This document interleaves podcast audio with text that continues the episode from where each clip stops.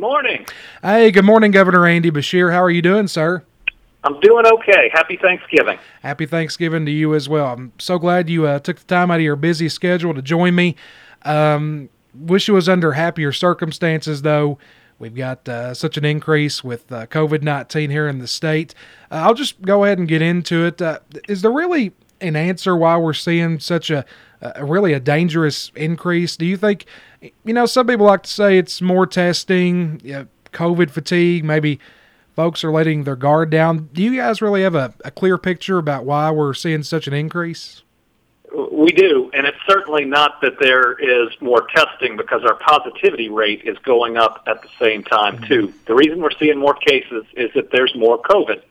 And COVID is spreading faster and faster and faster right now uh, because, in, in large part, uh, some, some Kentuckians have let their guard down yeah. in places like personal gatherings or, or other places where people congregate uh, together. It's, it's the failure to, to wear a mask or engage in, in social distancing. And this, this virus, it's, it's mean. Uh, it's aggressive. And when we let our guard down, uh, when we get tired, it doesn't get tired. It just spreads even faster. And, it, and we are in exponential growth. We are in the scariest place that we have been in this virus because we went from what, um, zero cases March 5th. It took us about seven months to have our first day with a thousand cases. It took us about a month and a half later to get to 2,000 cases a day. It took us a week to go from 2,000 to 3,000. And then last week we had 20,000 cases in a single week. Our hospitals are filling up. Our ICU beds are filling up. And even more concerning, more nurses and doctors are either testing positive or being quarantined.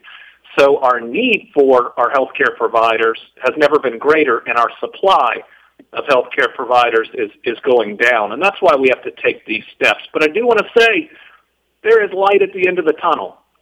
Two vaccines with 95% effectiveness is nothing short of a miracle if it holds. We had hoped for 60% effective.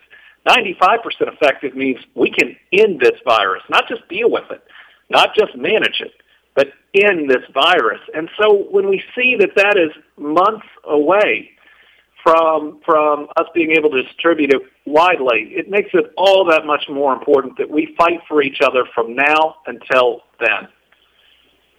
Yeah, you uh, you talked about the uh, the hospitals really filling up. That kind of leads into my second question. Uh, how concerned are you about hospitals across Kentucky becoming overwhelmed? Is there any to your knowledge that have kind of uh, hit that threshold where uh, they're just they've got too many COVID patients and they're trying to transport them to uh, other area hospitals?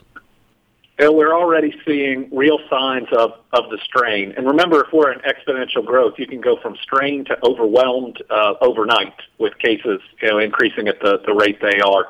Uh, a couple of examples is we had a period of time where, where some of our Bowling Green hospitals were having to send uh, individuals uh, elsewhere. We've got uh, hospitals in, in Ashland that are getting uh, pretty full. Uh, University of Louisville uh, opened an entire floor that hadn't been opened in 12 years to create more space for COVID patients and has stopped certain elective surgeries.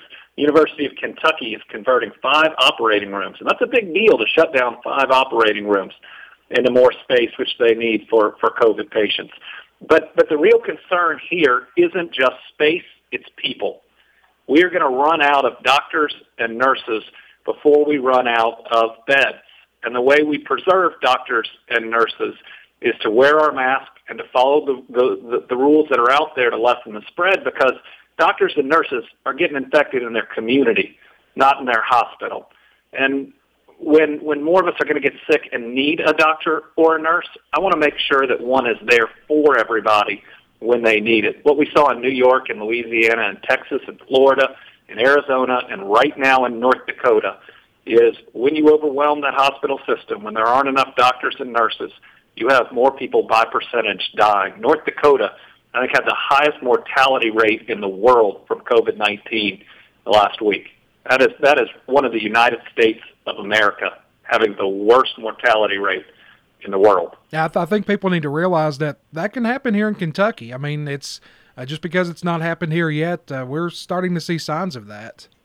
But we are seeing signs of it. But the reason it hadn't happened here is we fought back. Mm-hmm. You know, we are at war with this virus, pure and simple. I mean, it's killed over 280,000 Americans, I think. The only way to describe that is a war that we fight every day. Instead of troops overseas, it is individuals making decisions each and every day. And with these waves, this being our third wave, our decision is either to surrender and accept the fatalities or fight back. Every other wave we fought back. Every other wave we have stopped the exponential increase. We're doing the same right now. Now, people are more tired this time around. You can see it, but that doesn't mean that we still don't have a duty, tired or not, to fight for the lives of those around us. And I'll give you an example. The uh, the Veterans Nursing Home we run as a state in Wilmore, Kentucky, was one of the best protected facilities in the entire Commonwealth. We were testing the, the individuals there three times a week, people wearing PPE. We kept COVID out of there until the middle of October, not one case. Yesterday, I had to report the 28th death of a veteran from that facility, and that's because community spread uh, overwhelmed it. So that's that's why we have got to take these steps. People like those veterans are counting on us, and we've let them down the last couple months. We got to fight harder. You had to make the uh, tough decision last week with uh, regards to the restaurants and indoor dining. I know it's something you did not want to do. Uh, this is kind of a two-parter. Uh, with sure. the restaurants that are having the uh, the tents outside, uh, what are your thoughts on that? Do you feel that that is safe? And also, uh, I'll let you touch on. Uh, I think there's a program that uh, your administration has instituted to help out these restaurants. It's it's heartbreaking the steps that we have to take to stop this virus, but we know they're effective. They stopped the increase in July. They stopped the increase in Florida, Texas, Arizona, and others. Well, we know for a fact that these steps will save lives, but but they do crush people's dreams, and they do uh, create unemployment uh, before a holiday. Those are all really hard uh, things, uh, but they are necessary right now uh, to save the lives of, of people around us. Uh, we do want to be sensitive to the businesses trying to find a way to make this work. Uh, outdoor seating uh, can't be like indoor seating, otherwise the virus continues to spread and we frustrate the, the efforts and and and suddenly we, we, we lessen the impact of what we're trying to do, and, and that sacrifice could be for naught. So we're we're trying to look at the different options that people have set up. Uh, you know, some we think will work, some will not, but we're trying to be uh, thoughtful and not just say no, and to try to work uh, with these facilities. It, it, we have set up a program. We put forty million dollars uh, aside to provide ten thousand dollars, and it's not a loan it's $10,000 to try to cover rent and some other expenses for restaurants and, and bars during this period of time. That's not nearly enough. It's, it's more than most states have done, and it's our attempt to lessen uh, the blow. We're never going to be able to make people whole from the damage that, that COVID has caused. Our goal is just to try to help as, as many folks, as many businesses get through it as possible one final question. Um, Thanksgiving guidance. You know, we've every, every year we all want to see our families for the holidays. I can speak personally. My wife has a family in Montgomery County. We usually go up there for Thanksgiving. Unfortunately, you know, she's got a grandmother that's in her 80s. Got other folks in the family with issues. We decided to uh, not go up there this year. They actually have uh, made the tough choice to cancel uh, their dinner, and it's just a tough tough thing. But uh, what, what's kind of the guidance on uh, how folks should handle the Thanksgiving holiday?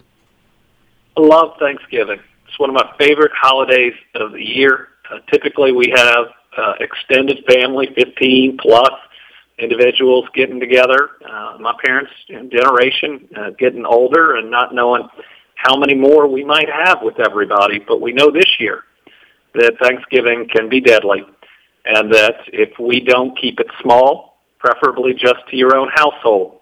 The people that you see on Thanksgiving might not be here for Christmas and won't be around, at least some of them, next Thanksgiving.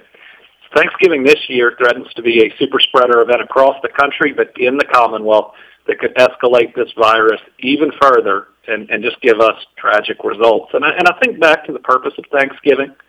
You know, it's, it's to recognize that we are blessed, certainly to recognize uh, parts of our history. But it's it's it's that time that I always remember. You know, my my granddad's a Baptist minister, and I always remember we'd go down uh, uh, for the longest time to to their house, and, and he would give the 25 minute prayer uh, before as the food started to get cold. But uh, about all the things that he's thankful for. You know, this year I'm really thankful that we have the information to protect the people around us.